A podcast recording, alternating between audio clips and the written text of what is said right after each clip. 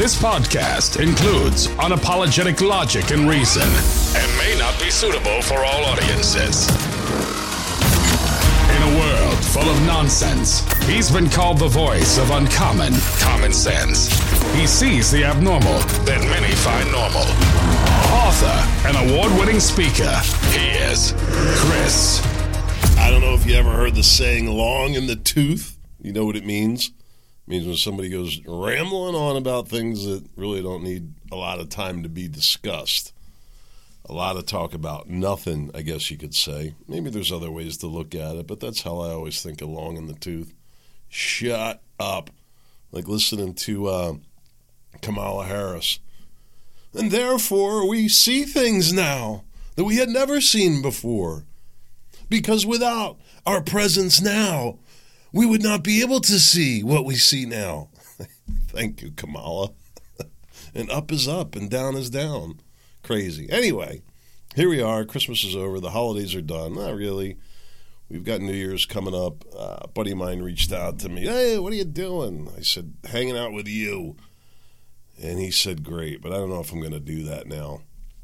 Why? Why would I not want to do it? Because I don't really like him that much. No, that's not true.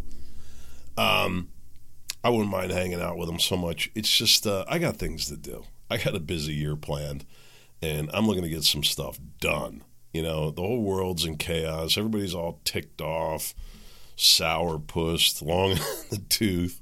And I'm just like, I don't have time for this. I got things to do. I got a life to live. I can't put my life on hold because uh, uh, the CIA decided to put Biden in office instead of Trump.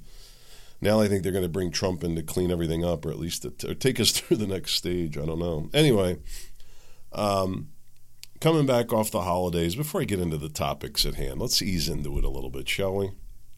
We needed we needed to be talking about constitutional philosophy every minute of the podcast, do we? I don't know. I'm still kind of deciding where what I want the direction of the podcast to be next year. I have a couple of ideas, but that's not what I really brought it up either. I have a lot going on. I have a lot of energy, a lot of things that I'm excited about. Put it that way. But uh, coming back after the holidays, um, which were, were very enjoyable, uh, I got to speak to my son. We were up in New York. I'll give you a little update on that got back last night. It's uh, Tuesday here, the 26th. I'll post this podcast tonight. You'll get it tomorrow, Wednesday, but it's still Tuesday for us. Recovering from Christmas, you might say. I got up this morning at uh, 8 o'clock. I slept until I never sleep that late, man. I can't remember the last time I slept till 8 o'clock. I'm sure I have. I just don't do it a lot anymore. Usually, I prefer I'm get up at like three, four in the morning sometimes, and happy to do it. Really, um, I just come to love that quiet time. But either way, this morning, from the hubbub of Christmas, and uh, I did pop a little whiskey on on our Christmas, which we celebrated on Saturday at home. Just kind of lounging around, enjoying giving gifts to each other, and a lot of food. buddy of mine stopped by. That was a nice little visit. And then we are up and out early Sunday morning, boom, out to dinner up in New York City. It's very stressful for me. Um, and, you know, visiting and sleeping in a different bed and all that. Got home. When did we get home? It was pretty early, about 8 o'clock, I guess. We made great time getting back from New York City. And um, had a couple of nips just to finalize the celebration and started nodding off in the chairs. I was having a great conversation with my daughter and I said, I'm going to bed, whatever time that was 10, 10 o'clock, 11 o'clock last night, probably 11 o'clock, something like that. So it was a good nine hours sleep for me, nice extended break. But what do I do? What do I do? I sleep in late. What do I do when I wake up? Same thing I always do. Boom, right outside, right outside. I just, uh, it was a great trip up in New York, but I didn't get to get outside. It was just, I was actually just looking around, and um, and I don't say any of this to speak negatively about New York. I actually love New York. It's a shame to me to see what's going on up there. Um, but it really is an incredible, incredible, incredible city in many ways. That said, there is no way I could live there. And as I get older, um, I don't even know if I want to be there at all. It's really strange for me to explain it to you. But a big part of that is my desire, my craving, my need to be outside. You hear me talking about it. Why do I talk about it so much? Well, a couple of reasons. Number one, I don't see people outside enough. and, it, and I know for myself, having gone through an extended period, many years, not many years, but quite a few years, where my lifestyle was heavily inside as opposed to outside. And, and I know what it did to me, how it negatively uh, affected my health. You know, and, and just to give you a, a, illustrative example of the difference, I remember times where people say, "Are you tired? Why? Well, your eyes look sunken." And I'd look in the mirror and be pale, and my eyes would be dark and overweight and malnourished. Now, people say to me, "How come you're so tan? Where have you been?" I'm like, outside. And be like, no, really? I'm like, I'm seriously, it's a thing. It's called sunshine, UV rays. Maybe you've heard about it. And um, and I just say that to say, you know, from going from a face that looked sick to a face that looks radiant. My words. Nobody else is telling me I look radiant, but you know what I'm trying to say. It's so much healthier, and my mood and my um, my health reflect all that. It really does. Anyway, I was right outside. Uh, of course, I overate. I had a little whiskey, like I said, because I'm human too, and I like to enjoy myself. So what I do? Right outside, I fasted for about 18 hours. Came in and um, made a big old breakfast sandwich, loaded with protein. I put three eggs on there, about a half pound of bacon, and three slices of cheese. Yes, I did, right on that nice plain bagel that I had picked up before I left, just thinking that I was going to come back – and have a hankering for a good breakfast. And after an 18 hour fast, that's exactly the case. Uh, I was starving. But that's not the first thing I ate. The first thing that I had was a little smoothie. And let me tell you about this little trick that my wife uh, set my daughter and I up with. So we have one of these fancy blender. I don't even say it's fancy. It was a kind of a knockoff thing I got pretty inexpensively. My wife used to have one, like a $400 blender and uh, I said to myself, it's a nice blender, but it's ridiculous to spend that kind of money, in my opinion, for an appliance like that. It's just not worth it. And, uh, you know, so the now we're, we're functioning just quite nicely with the $40 version. I think the expensive one, I fixed it twice. And I'm like, I'm tired of working on the, on the $400 blender. But anyway, my wife got us these little cordless single serve juicers. And let me tell you what you can do with that little puppy this morning. So I'm fasting now. If you and, and to do a little intermittent fast like that, um, I'm sure it affects a lot of people differently. But I don't think this is too atypical either. I was very sluggish. I was getting a little nauseous. I didn't feel good. Uh, there's a lot of reasons why people explain that that could happen. Part of it, the toxicity leaving your body. I don't know if I subscribe to that, but um, anyway, your body's used to being fueled, and then you deplete that, and you feel differently. And um, you know, can ebb and flow, but generally it's not a good feeling, at least not initially. So by the 18 hour mark, I was feeling a little, uh, and I'm like, I need a little pick me up. So I take this little juicer, you plug it in, you can recharge it with a USB. It's cordless, fantastic. Put a couple ounces of water in there, a little bit of crushed ice right from the refrigerator door, peel a banana and two oranges, whoop, zzz, juiced.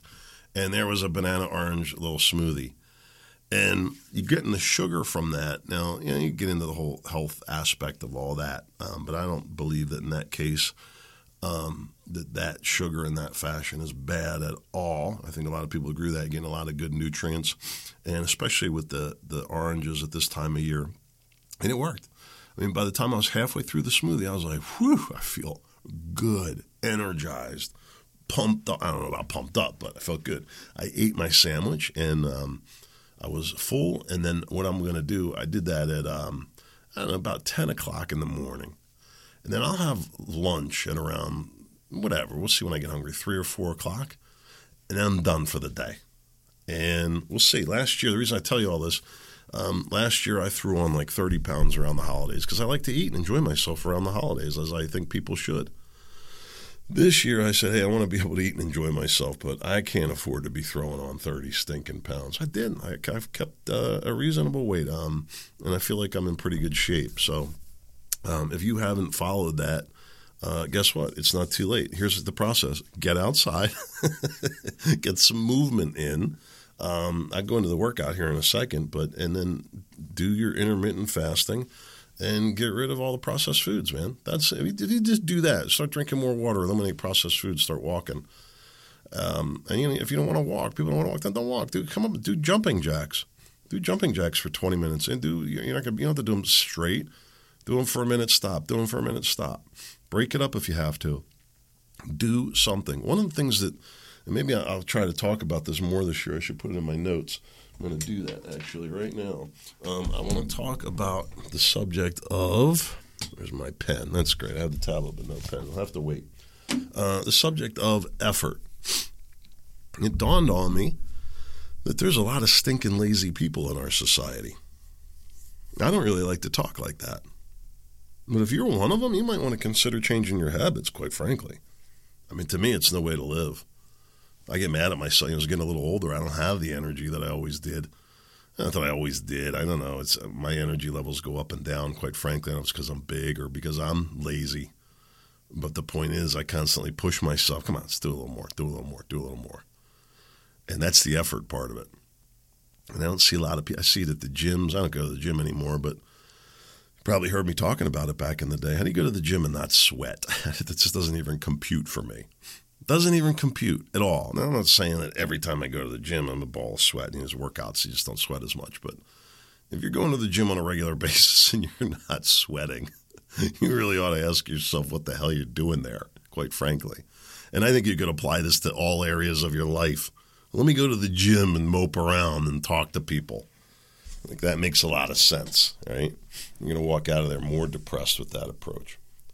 Anyway, I'm just trying to share with you what works for me, and uh, you could do the do what works for you. Um, anyway, I get all that done. I have my smoothie, I have my breakfast, and uh, I'm getting ready for the podcast and uh, just getting ready for the new year, new to do lists, and I get excited about this. I really do. I'm taking my my to do lists and my goal tracking in a new direction, testing something new with my checklists. And there's a lot, a lot, and I'm excited about it. I'm hoping to share some of that.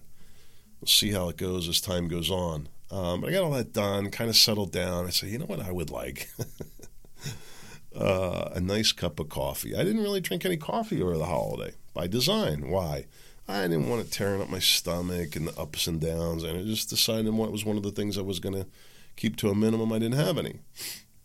Well, today I had a cup of coffee and uh, I brewed it strong and um, I put my little secret ingredient in there. Do you know what that is? I haven't talked about this for a very long time. I don't do it as much as I used to, but anyway, I put about a, a teaspoon, a level teaspoon, you don't need a lot, of mesquite powder in there.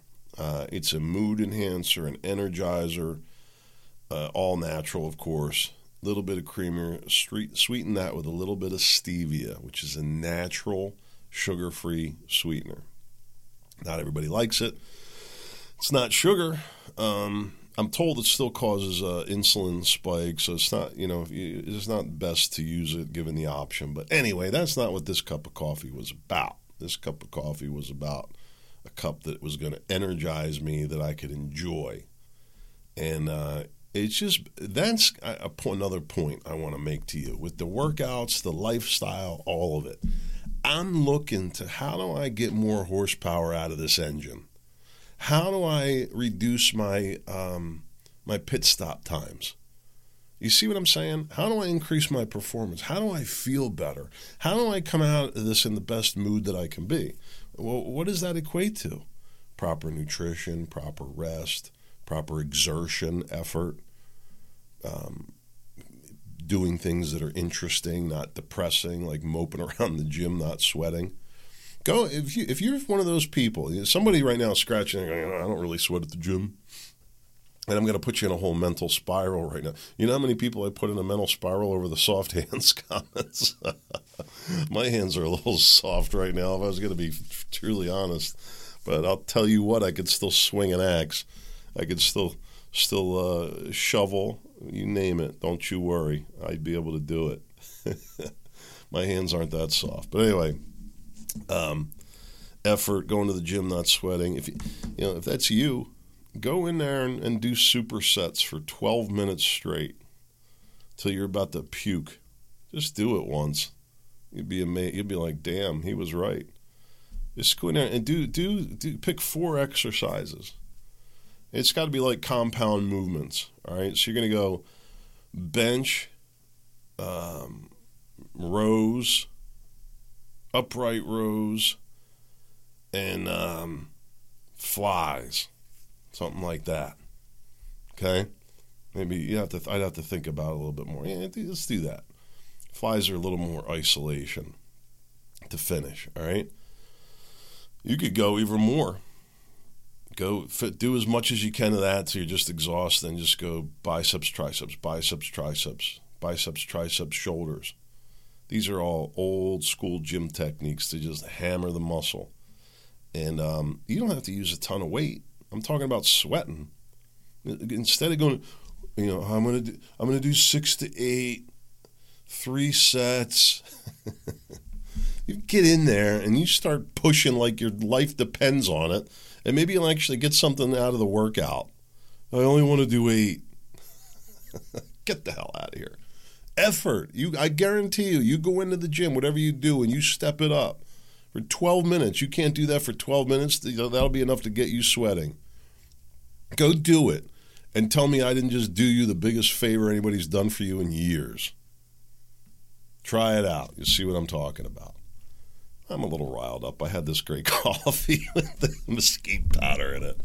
Anyway, let me tell you about the little workout that I did. So first, I get out there this morning, get some outside time. That's just waking me up, waking me up in the natural sunlight. You can be surprised what that does for you. It changes everything right out of the gate. I don't know what it is, but it does a lot. Get out there. I was walking around, cleaning up the yard, throwing some balls around to the dog, making sure the yard looking good. We are gone for a couple of days. Got all that done. What do I do? Went into my leg laterals, my high knees, my body weight squats, my mountain climbers, and just slowly did that, right? I've been driving a lot. And here's what I wanted to tell you. You know, you're going to have to find a workout that works for you, your age, your condition level, and all that. But I do want to tell you a couple of things. Number one, the effort, like I said, if you put a little bit of effort in, you put five minutes of hard effort in a day in, in something that you need to improve in your life, and you'd be shocked. You'd be shocked the results you can get out. 10 minutes, you'd be absolutely blown away.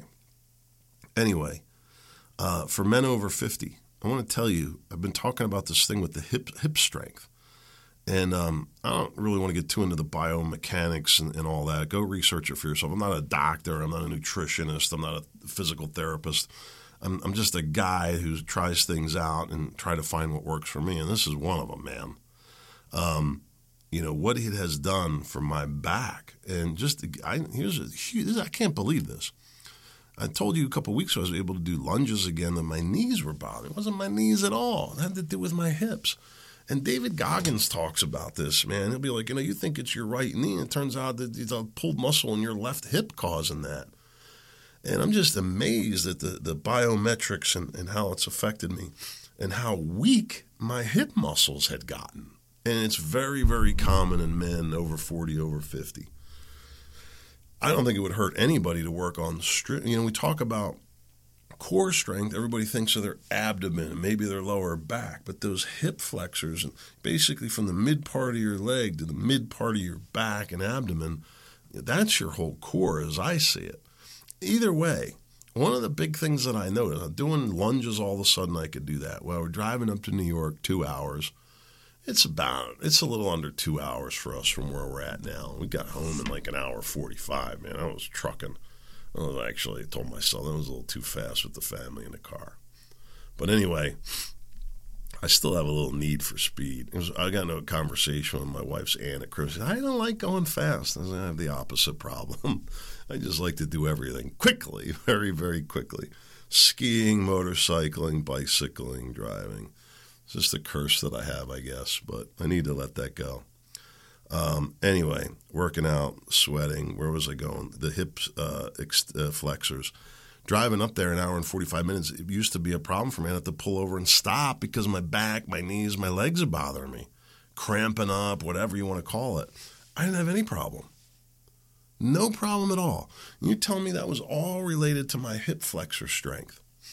Amazing when you think about it. So if you're a truck driver or you drive a lot or you work in an office, I'm telling you, you need to work on your hip and your core strength. And it's not hard. You could start with the high knees. You just stand there and you know march with pulling your knee up as high as you can. There's a, you can go on YouTube. There's a million uh, variables of that. Mountain climbers is basically the same exercise except you're in the push-up starting position. I do mine on 14-inch push-up stands, which puts me at a bit of an angle. I don't have to get down on the ground because I'm old and fat. You see what I'm saying? Nothing wrong with this. Put your hands on the hood of your car and just pull your knee up high, right? One then the other, just alternating back and forth. Do that 20 times for each leg, and you will be amazed at what it will do for your back. You could do leg like leg laterals um, you could do them to the back to tighten your glutes, do your body weight squats. Put your hands behind your head when you squat down, real slow, real deep. Spread your legs out a little bit, get a good deep stretch. It'll stretch out your pelvic muscles. I think it even pushes the pelvic bones out a little bit, man. The hips start popping, cracking, lower back crack, poop, pop. Everything's going back into alignment. And you're building that strength. It has been phenomenal for me. Anyway, the last thing I want to tell you seems to come up pretty frequently.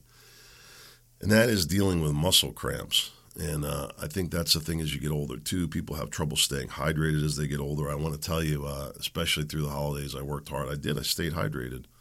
And um, for me, it's a chore. I got to drink like over a gallon of water a day. And that takes a little bit of reminding to stay on top of that. But anyway, hydration in itself, I don't believe is the answer to the cramps. People say magnesium. There's a lot of information out there on magnesium and uh, what can, you can absorb and what you don't, et cetera, et cetera. Um, I've taken potassium, but at the end of the day, the thing that I have found best for curing cramps is to simply eat a pickle or two. And I wouldn't be afraid to eat one or two every day. I think that vinegar has good digestive stuff for you, which I think is a big part of the cramps. Don't ask me why. And ultimately, I think it has to do with the, the water retention, the fluid levels being off. So that's why I say just drinking water in itself. Anyway, that's my uh, health, wealth, and nutrition uh, updates for you. Um, I want to give you a little update on this new book that I'm going to be releasing January or February. We'll see. As with everything that I work on, it seems to take a little bit longer, but it is moving forward. Um, I do fully expect that it will be published, so we're going down that path right now. It's a big decision to make, I got to tell you. Um, it'll cost me uh, quite a bit of money to get this thing. I self publish it. Um, so it's a big financial investment coming at a time. Um, you know, we're, we're human here too, uh, not infinitely wealthy. And uh, I just got off the phone arguing with my insurance company because damn homeowners rates are up like 30%. I'm doing what I can do to get that knocked down. Um, we got to put a new air conditioner in. I'm going to add a heat pump. I've been telling you a little bit about that. That's going to knock me back a good chunk. And uh, we got some other things to take care of on the house. I need a new hot water tank and things like that. So, um, you know, we're going to be dropping some money at the same time that I'm looking to publish this book. And, you know, I have a family and I have obligations too, and I have to be responsible. And it's been part of the reason why I've been waiting, quite, quite frankly, is that I wanted to make sure that uh, I was satisfied that financially we were good through the holiday. And I, I, knew we were. I just, you know, costs are a lot higher. We're getting clobbered with oil costs, insurance costs. Seems like every time I turn around, it's another doggone thousand dollars. It really does. I'm sure you're dealing with the same. And uh, and of course, I have my little hobbies, I guess you could say, like the two air rifles I just bought and the arrows and, and this and that and whatnot. Um, but anyway, it all comes around, right? And it takes money to make things go, and uh, I just I have to do you know what makes sense for my family first. So here we are, and it gave me time to continue working on it and uh, fine tuning it a little bit. But we're going to uh, make a couple of last edits to the cover, and um, I'm going to probably call tomorrow to start the process with uh, the publisher. The first step will be they'll put the order together send me a bill. Once I pay that, uh, then they'll connect me with the editor. Funny how these relationships work, right? Um, this book, um, I don't want to give you the title yet because um, uh, hasn't been registered yet, and I want to make sure that um, I don't run into any problems with that. But um, it's about the Battle at Khafji, Marines fighting at the Battle of Khafji. And uh, I just had a small group of uh, inner circle reviewers on the book um, by design, all veterans, uh, one active duty, um, one from my, I'm sorry, one wasn't a veteran, but close enough, um, mostly veteran, active duty, one from my unit, and uh, my brother Mike, who took the trip down to Parris Island with me, encouraged me to write the book in the first place. And um, I'll be talking more about it as we get up. I'll start hyping it up a little bit, but um, I can't tell you how excited I am. It is a message in this book, and it's uh, and actually the the, um, the, I went through the process of getting feedback from my small core group, and um, my son called me and said you need to make it longer, and I think I might have been telling you the story, and uh, I did. I worked on that over Thanksgiving, and um, we changed the cover because uh, my other brother Michael, a Vietnam veteran, Army veteran, shot down in Vietnam he said, This cover sucks. and you know what I said? I said, Well, thank you for being honest. These other creeps, I asked him to review this stuff. It looks good. No, I'm kidding around. I shouldn't say that like that. I appreciated the time and energy of everybody who looked at it. And they spent, everybody read it. Uh, and like right away that I sent it to, it was amazing. Um, I shouldn't even joke around. I really appreciate that too. But anyway, it was uh, it was my other brother Michael. He said this cover sucks. You got to redesign it and um, and we did, and it was worth it, man. It really was. So the feedback really helped, and I love that collaboration. Is something that you know I believe if you read the Bible, um, is one of the things I got to talking to my daughter about on Christmas. so important to your foundation, your spiritual foundation. Where do we come from? What do you believe about that? And if you really believe that we evolved naturally from pond scum, just just given enough time, if you just stir a bunch of stuff in the pot and somehow, given the right time and temperatures, like a baby's going to pop out of that. Um, it's really weird to me.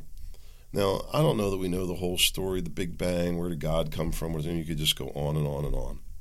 Um, but I do believe in, in that we have a, a, spiritual nature, and I don't believe that this world and our being here was some random event. I really don't.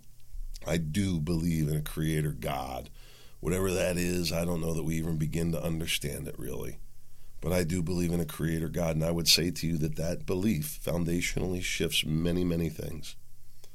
Many, many things. But I had a, a great uh, discussion with my daughter about that um, and, and, what that means. I forget why I even brought that up.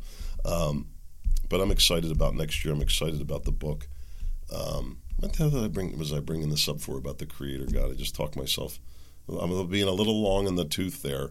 See, that's something I said that was talking about in the last podcast. I don't want to do that anymore. That's just killed it. I should have made a note there. It's hard for me. I get so deep into what I was saying, I completely forgot where it's coming from. And then you're listening and so you think, what the hell's the matter with this guy? He's losing his mind. No, it's just I have this is the note I have here. You can see it in the show notes. Book update, and I start talking, and uh, I start getting into this rambling damn thing. Creator God, good. At least I got that message out, right? Um, I'm thinking about um, becoming Twitter blue check certified, and I'd welcome any input on this. What are you guys thinking about Twitter these days? I'm on the fence a little bit. A couple of weeks ago, I was pretty certain I was going to pull the trigger on it and go ahead and get on Twitter. Now, I don't know, man. I don't, you know, it's like, I'm like, it just seems, it's so tempting from a marketing, you know, it's like, oh, get out there and, you know, draw people into the podcast. And it will. I know it will. I, there's a, definitely a tie to that. I just don't know if, uh, and I look at what's going on now, I, I feel like it's losing its, uh, everything that Elon said, the free speech. And I saw this with Gab. I don't think it's possible, man. They come out and like, oh, we're going to be completely free speech. And then you start listening to how people talk, and they're like, well, maybe not free, free speech. maybe paid free speech. Oh, well, that changes everything. Okay. I get it. I've said this to you before. I mean, start with the pornography. Do you want pornography on social media? You can't have that. At least you have to have a way of blocking it. There's got to be a certain level of decency. All right, now what's decent to you? What's decent to me? To some people, pork is not decent. You see what I'm saying? And you say, the hell with them. Okay, well, they're going to say the hell with you too. And that leaves us where we're at right now. Anyway, what do you think? Should I go on Twitter? It would be good for the podcast. I don't know if I can do it. It's like it's like not being outside. I, I we got back, and uh, as I was finishing up the, my little morning ritual, I thought to myself, I I would never survive in prison. I don't know if I could go. I really don't. I don't know if I could be taken alive because uh, it would it would just destroy me. Like I need to be outside. I'd, I'd rather be on the lam, running through the woods, live like that, than cooped up in some building somewhere. I just couldn't do it. Wouldn't be able to, I don't. The social media, I think it's kind of becoming the same for me. It's like being in the city. It's just, it's just I don't like it. I don't like social media. All right, well, here we are, 30 minutes into the podcast. And I actually have some important things I was hoping to discuss with you. You know what? Before I do, I'm going to take a little break. Don't worry, you won't even know I was gone. I'll be right back. See that? Told you, barely noticed I was gone. Here I am, back at it.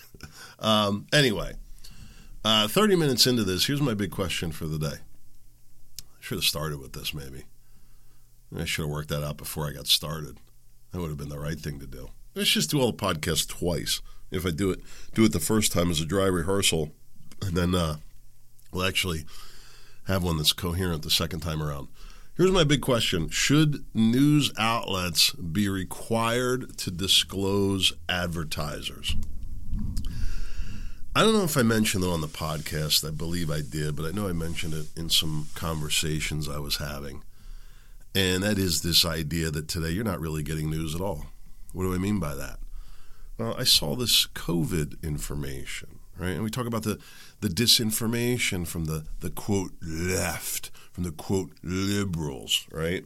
Now, there's a few people that point out, you know, Trump's role in this, and I guess for the purposes of COVID, he's no longer a Republican or something. I don't know how that works, but you know, all this misinformation gets blamed on the left, the liberals. And I believe there's a lot of blame, quite frankly, to be cast in that direction. Fauci and many others. Purely evil what they did to us.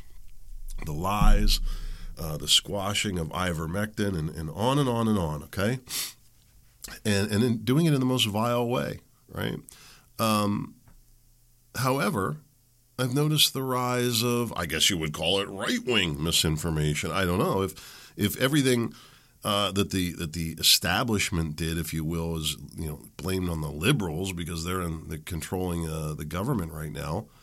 Um, then certainly the resistance would naturally go to be blamed on the conservatives because here's what I saw: it basically a scare tactic saying that uh, the CDC was taking wastewater samples to hype up fear of COVID um, there may be a little bit of truth to that. It was basically being used to create. It wasn't shown as an article, but it was shown as a you know editorial or op-ed opinion, and uh, pretty clear to me that it was an advertisement for homeopathic remedy. I don't even know if you can it included ivermectin. I don't think you can consider that homeopathic, but um, whatever you want to call it, you know, for alternate to the vaccine. Um, and you know, which is all fine. I would actually go that route myself before I would go the, the medical route necessarily. That's me in my situation. That's not good for everybody. And it's not really right for me to go around as a non-doctor without proper information to be to be saying things like that in the first place. That's problem number one. But you know, it is a free country. People are free to speak, and if people are stupid enough to listen, then you know, I guess it's you know, I don't know, what do you say? uh, keeps the population in check. I don't know. Um, but anyway, um, the point is that it was very clearly to me that it was uh, propaganda in the other direction, hyping up COVID fears. I don't see the CDC getting ready to step in and do anything, quite frankly. I could be wrong about that, but it doesn't appear that way to me. And they were trying to, oh, they're taking samples, and you should get, you know, stock up on this kit would be your first step. And um, I don't think it was transparent. Is my point as to you know who's who are these people getting paid by. Now, what's interesting about this is that, uh, and you, for some, I don't know if the walls have been lessened or what the deal is on this, but basically, it used to be that you know if I was getting paid by uh, Pfizer, let's say, and I was going to talk about the vaccine, that I would need to disclose that that I was getting paid by them. Is Fox News doing that? Is CNN, MSNBC? No, they're not. Uh, is, are the makers of ivermectin? Where's their money going to and where's it coming from? How do we know? And my question to you is should there be required transparency in that in that area? I mean, look, if if um, I see that they were bashing Southwest Airlines over the weekend, second year in a row. Pro- I love Southwest now. Pretty clearly, they're having some indication of some problems. I don't know if you saw the uh, they sent that kid to the wrong city. Did you see that? How the hell do they do that? I don't know. I really don't. That's, you know, have his tickets. They're going to get clobbered for that. It was a reminder, memory to me. Um, I used to fly alone as a kid. My parents were separated. My father was out in Wisconsin. My mother was here outside of Philadelphia. West Conshohocken, if you ever heard of that place. Kind of grew up there, really. Swedeland Elementary School, basically the ghetto, really. Graywater ran, ran down the streets uh, back back in the day when I was a kid. So you, you'd run your washing machine, and it would pump it out into the street, and you'd have all this gray water. it was like third world country nasty. It's right here outside of Philadelphia in the late mid to late seventies, and then it would freeze in the winter, and you'd go slip and fall on it. who knows what kind of little particulates were in that? one? just all run down like that right into the Schuylkill River. And the Schuylkill River was completely contaminated. Anyway, all that's changed now. But anyway, I saw this article, uh, story rather, bashing Southwest Airlines. And uh, I used to love to fly as a kid, so it caught my eye. They shipped this kid to the wrong place. But what other thing caught my eye is I thought, who is who is Southwest Airlines pissed off politically? and who's not paying their dues, I guess. Um, you know, is, are, the, are, they getting? Is the media getting big advertising money from Delta and American that they want to squeeze out Southwest, or is is Southwest uh, contributor to the Trump campaign? So that you know the liberal establishment's going to go at them. Either way, this political terrorism, I call it, corporate political it seems to be bouncing around the political. Look at what they're doing to Elon Musk. They're going to investigate the guy. They think they already are. They have been. What am I talking about? So it's kind of crazy when you think about it. what's the basis for this stuff. Nobody even really knows. Everybody under investigation. It's, it's crazy. How how is this America? Is this you know how do we reestablish those values that were so important to this country that led us to be a leader in the world. You know, the, the secrets didn't change, the way people are approaching it has changed. And, and what does that mean in simple terms? Well, it means that the media has no freaking credibility anymore. Why? Because they're taking the money like anybody would. If you would even the playing field, what am I going to do? If, if, if some big name came along tomorrow and said, Chris, we want to pay you to advertise on the podcast, um, or just that we support your cause, right? Which happens. Private individual, corporate sponsor. We support you, man. We're going to give you X dollars a month. Just a couple of conditions. Okay, what's those conditions? Can't talk about Trump. Can't you know whatever? Or maybe they own stocks in an airline, or they they're hey listen, I'm I'm a you know suppose the, the the I don't know the founder of Delta or the I don't know anything about the company, but you know suppose somebody or, or Elon Musk he says, look, I really support what you're doing. I'm going to pay you for this, but you can't say anything negative about Twitter. That's the rules.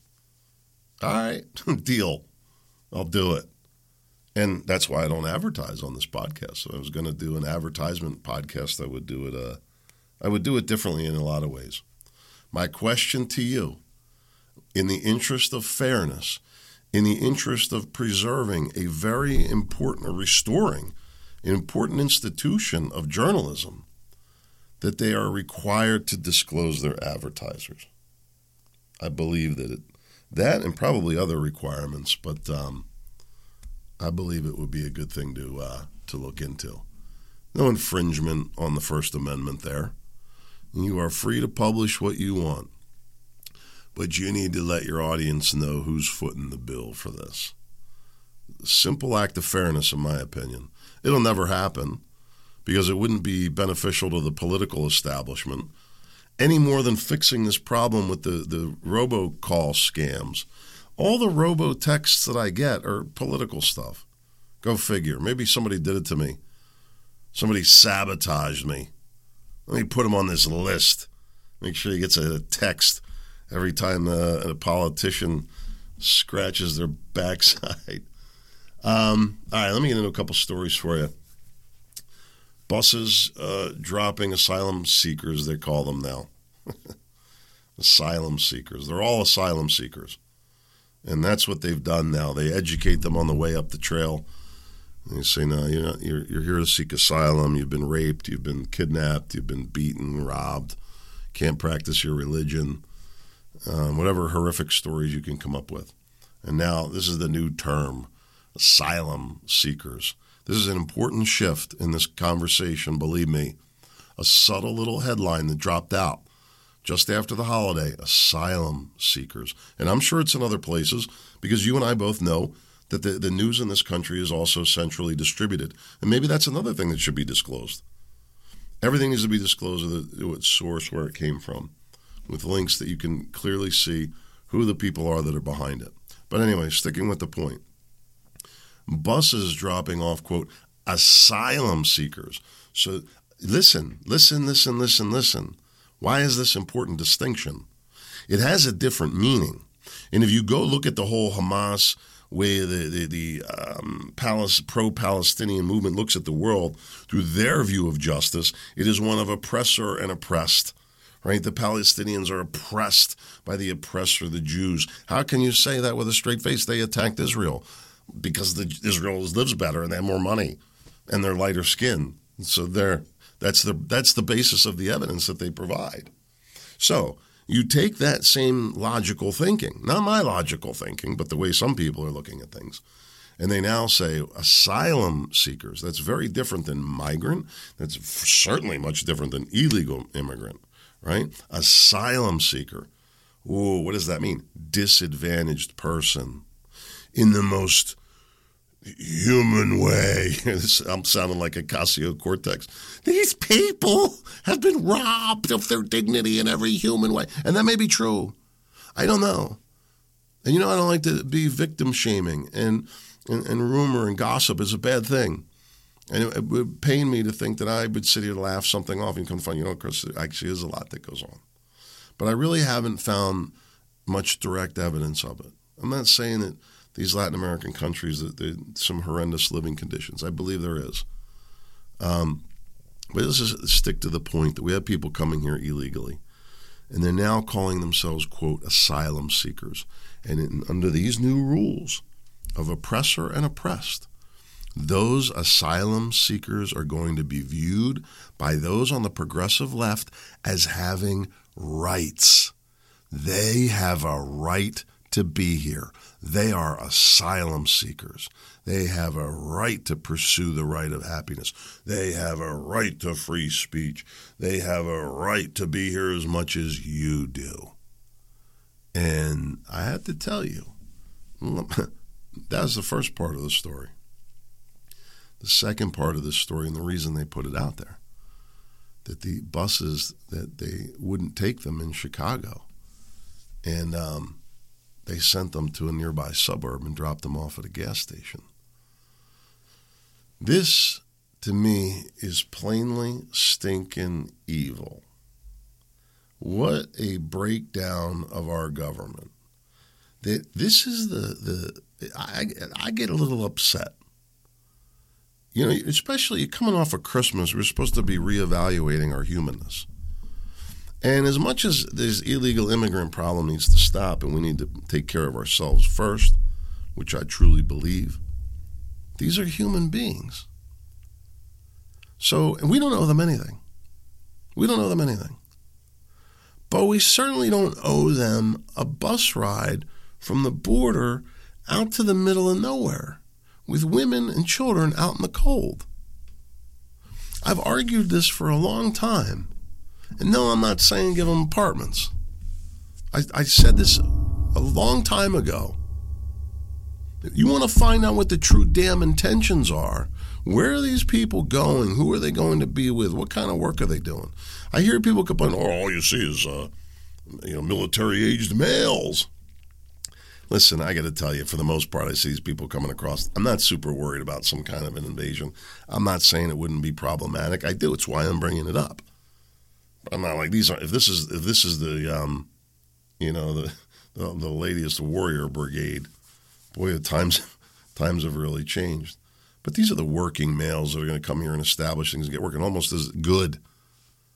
I look at another story: a woman with her three children you know, she claims she was raped and one child kidnapped and this and that. And you don't know what to believe with this stuff. There's no way to know. And uh, I'm not going to discredit her, but I'm not going to say that I believe it either. But either way, now we just step back and we take, take, take away the emotional side, and we've got a practical problem here, right? How is this woman and her children going to be provided for? What are you going to tell me? We're going to put these non speaking kids in the school system? She's going to go work? I don't see this as a good deal for our country. Why isn't her country taking care of her? Well, they need help. And there's another issue I keep bringing up. So I, I said a while ago, by the way, there should be refugee camps along the border, provide food, basic necessities, vet these people, find out truly what their intentions are. What are they really doing? Are they coming and working? Why aren't we being told the truth about it? But this story, by the way, I wanted to tell you, dropping off these illegal immigrants in the middle of nowhere. Listen, it's a huge security problem. Because when, when put yourself in the shoes of, of some father with children or mother with children, at, at how hungry do the kids have to get before your acts of desperation turn violent? It creates a real real tinderbox. And it's not freaking fair to anybody. And God forbid we go a step further and find out why they're having these problems down there. Because there's a, a big indication that it's our own meddling that's causing the problems. Like, what more could we do to hurt our own country? And why is it happening? I believe it's all happening for the uh, for the financial gain this whole white replacement. There's a couple, you know, there's 10 people that believe that. And that's not why it's going on. It's going on because of the money. I believe that most of these people are going to work. Um, I'll base it on this. Let me roll this, that as a segue.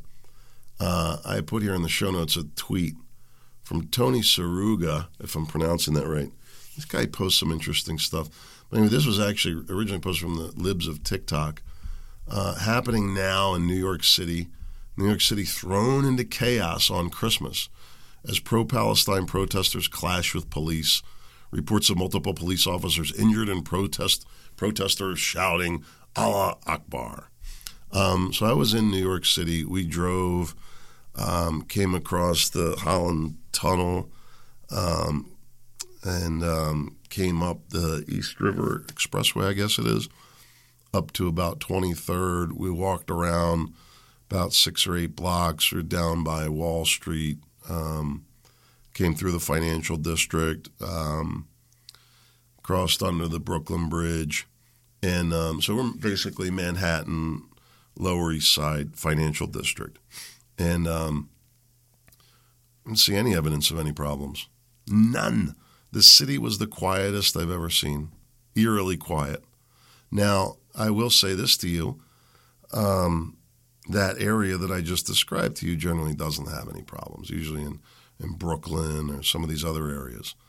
Um, I think they've been sending protesters out to Staten Island, which I guess is a Republican area out there.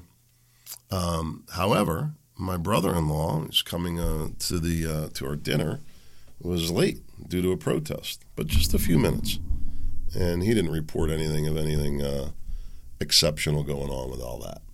So why do I say all this?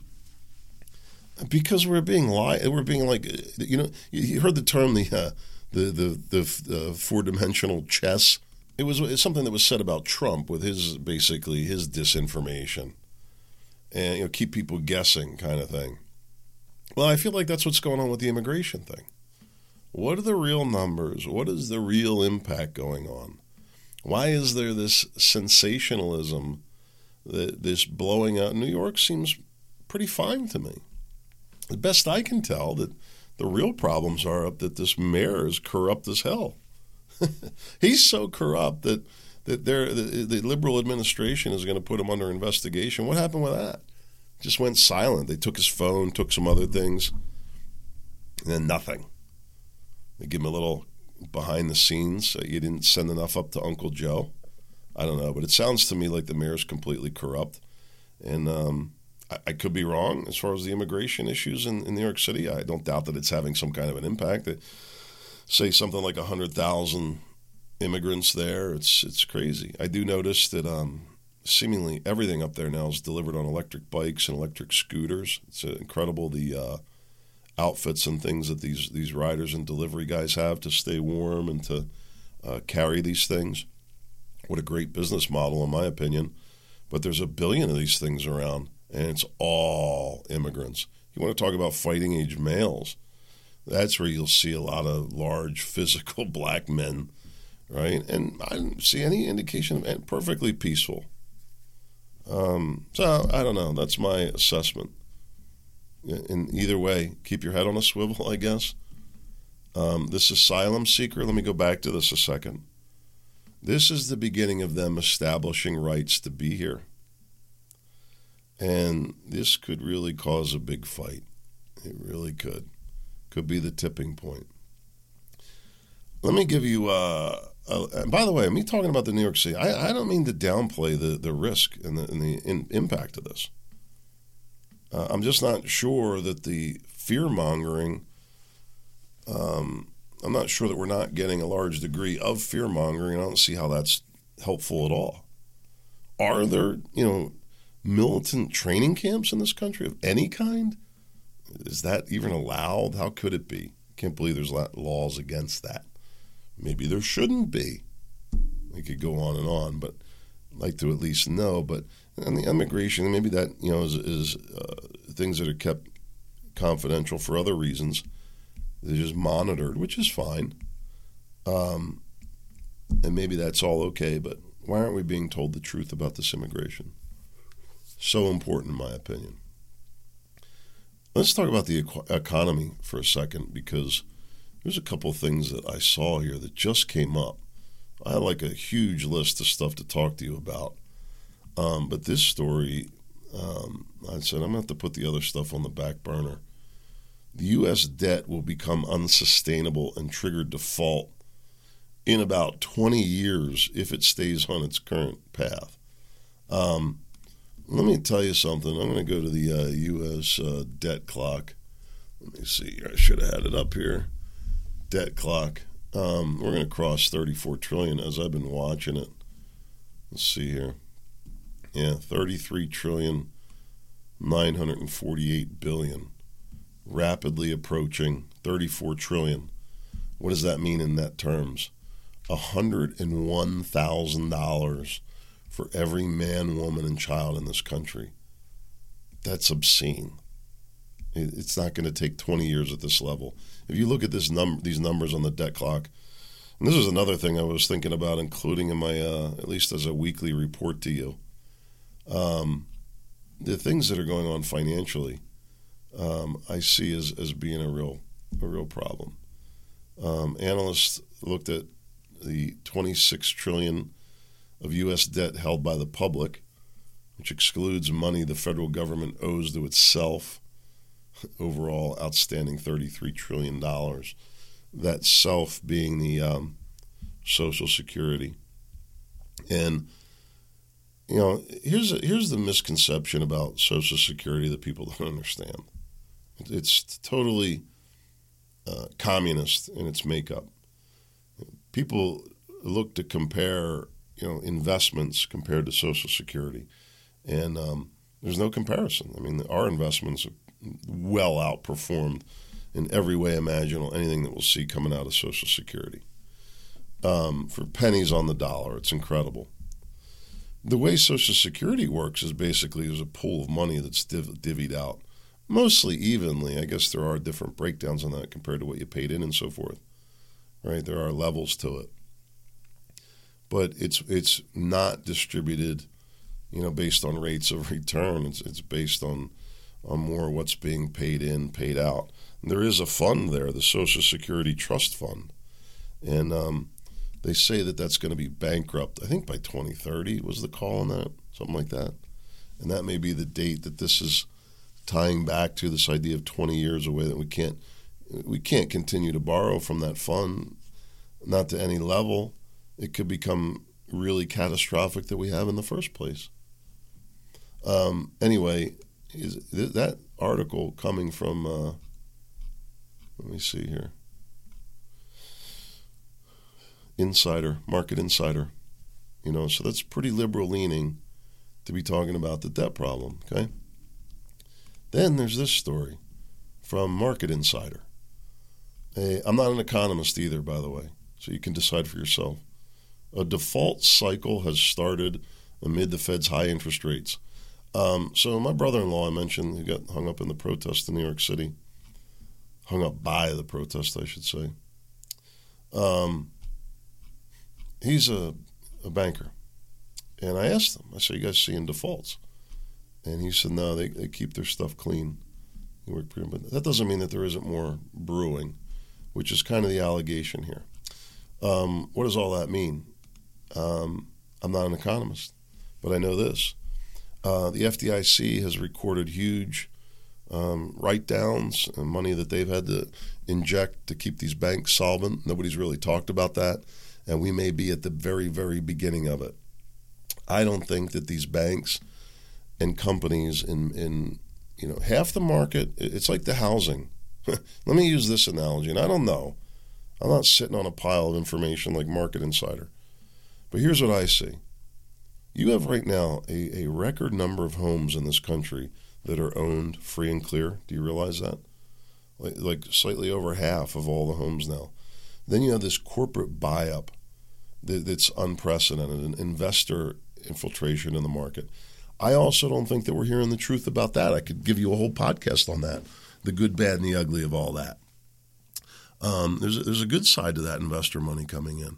But anyway, here's my point, and I think the same thing is going on throughout the broader economy. Half the homeowners are sitting back, and they're going, "Man, I'm not really worried about this at all. I don't need to move. I own this place free and clear. Um, if I needed money, I could get a home equity. I could do a reverse mortgage, but um, that might dry up. And even if it did, people that own their house free and clear uh, usually are doing pretty well financially in other ways because they've generally been been at least somewhat smart about their money, if you will, or lucky, however you want to put that, or maybe a combination of the two. Um, now you have people that fall somewhere in the middle. We have a mortgage; it's a very, very low rate. Um, we have a lot of equity. We financially strategize in my our situation to carry a mortgage, uh, a small mortgage. Um, so we're sitting pretty pretty good in that regard too. No plans to move. Um, now here, my only thing is the cost of living here in this house is is high, and I worry about inflation in that regard. Um, just you know, outside of the mortgage, even. Um, but here's my point: you have half the country sitting with their homes owned free and clear, and the other half probably way underwater if the market shifts 20, 30 percent, like it might.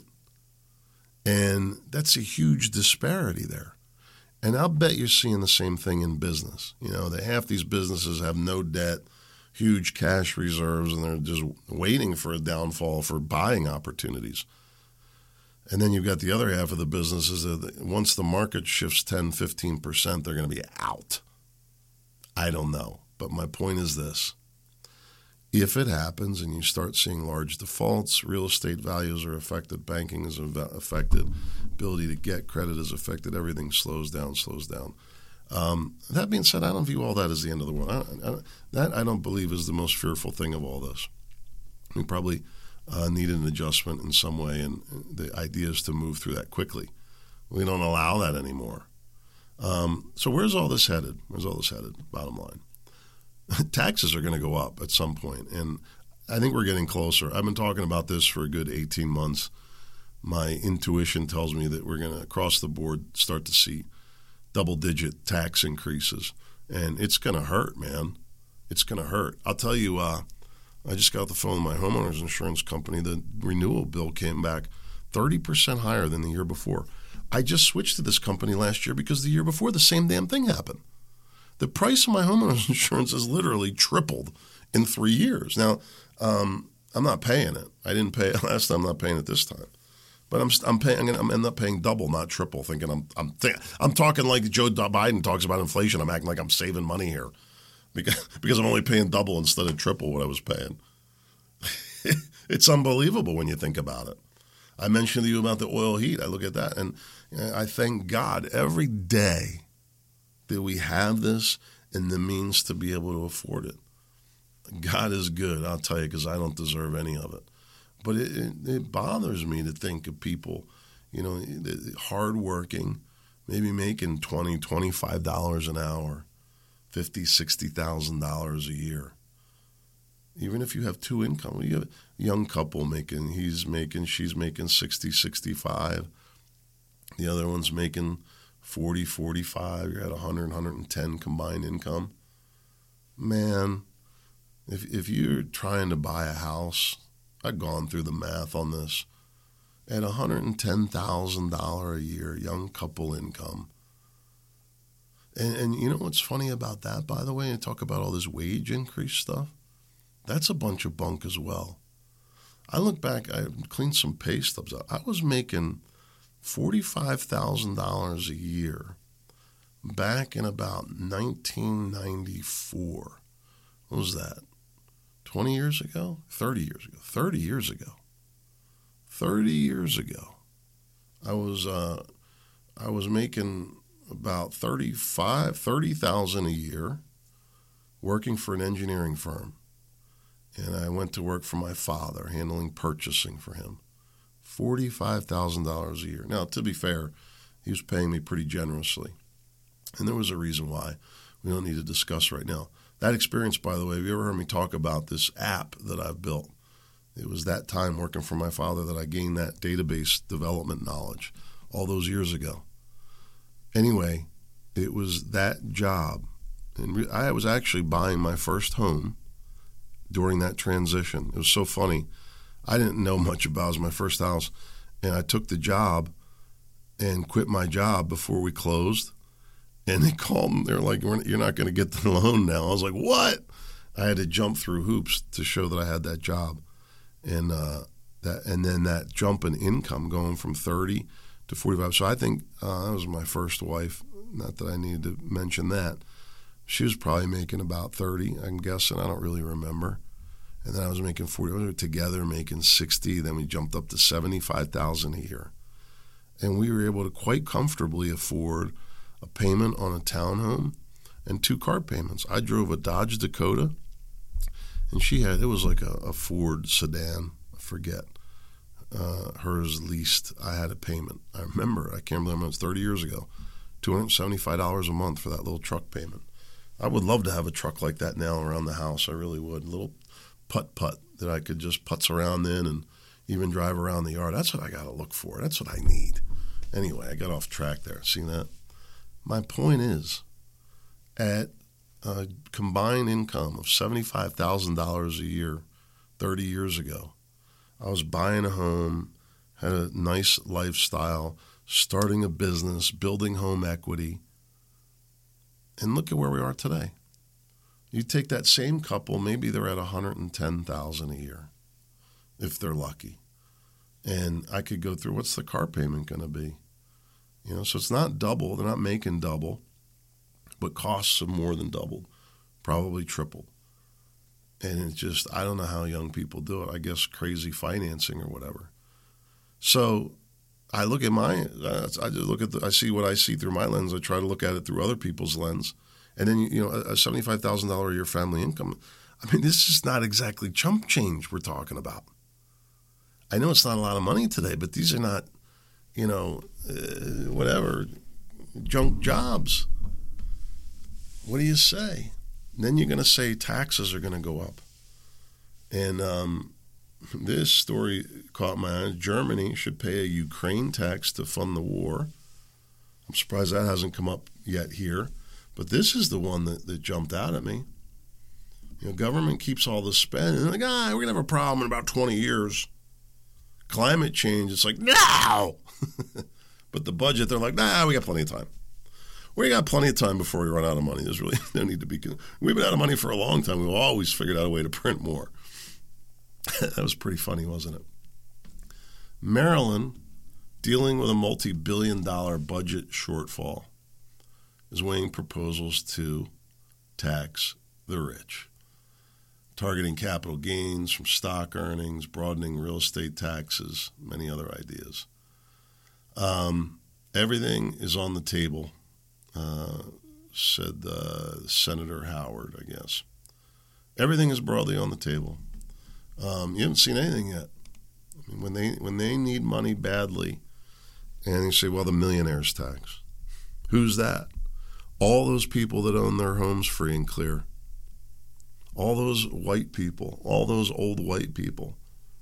Now, there's a few of them that are that are black, Asian, Jewish, I don't know where Jewish people fall anymore. Jewish people white? I don't know.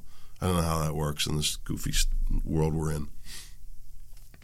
But when they talk about a millionaire's tax, they're talking about hitting up Whitey for more money.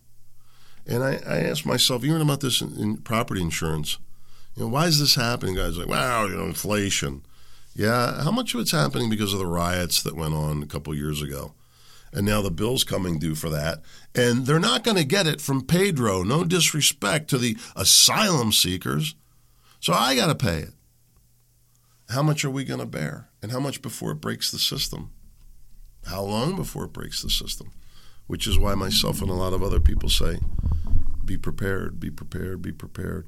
And by the way, with that, I'll leave you with this positive message of hope and prosperity. No, I mean that really um, even through difficult times, the Great Depression, the Civil War, uh, there's been people that have had great lives, done great things. These cataclysmic events, I don't think are even, I think that's also misinterpreted, misunderstood. And just to illustrate that, I use the example of New York City. There, if you were to look at the news, you're like, oh my God, I don't know how people can get, through it. It looks horrible up there. You just think that everybody's, you know, walking around the streets beating the hell out of each other nonstop and it's not even remotely true. You know, there's probably some little scuffle with some, you know, meth head that got caught up in the protest. Um, that's my assessment. I, am not. I think this uh, this pro Palestine crap is, is could be very well fizzling out. You know, they, I hear all this news media about, oh, we're going to be seeing lone wolf attacks, and we got to be watching. Look, all these things are possible. Where's the evidence? And seeing any of it not seeing any of it. And I would say this to you besides immediately sealing the damn border, the next best thing that we could do for this country is very simply creating an economy of, of um, excess, of abundance. Because you see, when the, when the output is efficient, right, when the whole system is working and all the wheels are moving, you know, that's why these taxes and the millionaire tax is going to kill, kill things. Absolutely kill things. What's going to happen? Yeah, Whitey will pay, but Pedro is ultimately going to get the bill too. Because when we go to New York City, either we're not going to order out, we'll go pick it up ourselves like we did for the Christmas dinner. My brother in law, thanks to him. And you're not paying the tips, and the delivery driver uh, suddenly doesn't, the asylum seeker suddenly doesn't have any work and it just perpetuates a downhill cycle. So I would say to you, the best thing we could do would be to be, begin building economic prosperity.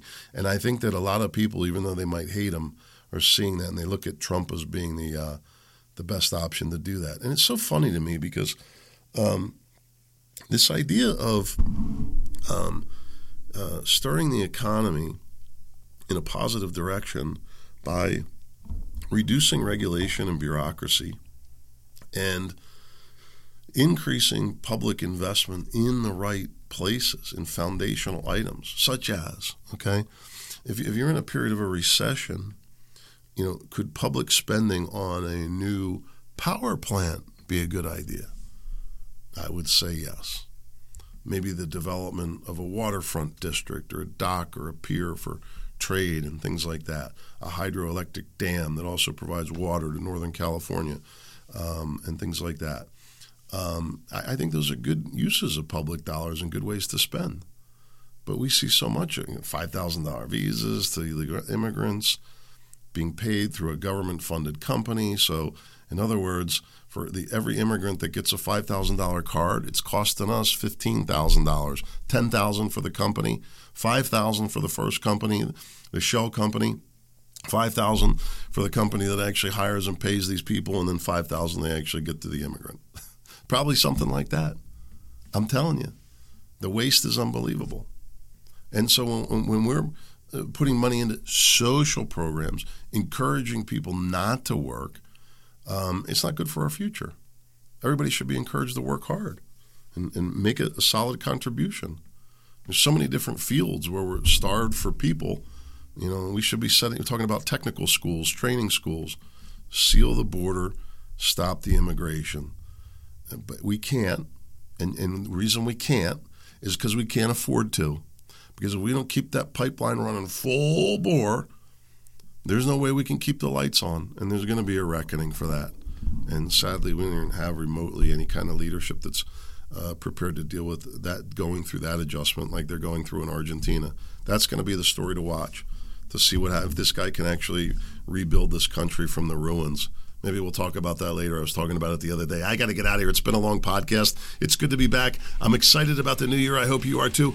God willing, I'll be back. Where are we here? Wednesday. I'll see you. Friday's the plan right now. I'm thinking, by the way, about maybe going back to uh, every day uh, coming after the new year. I got mixed feelings about that. Uh, I'll be back on Friday, God willing. Make it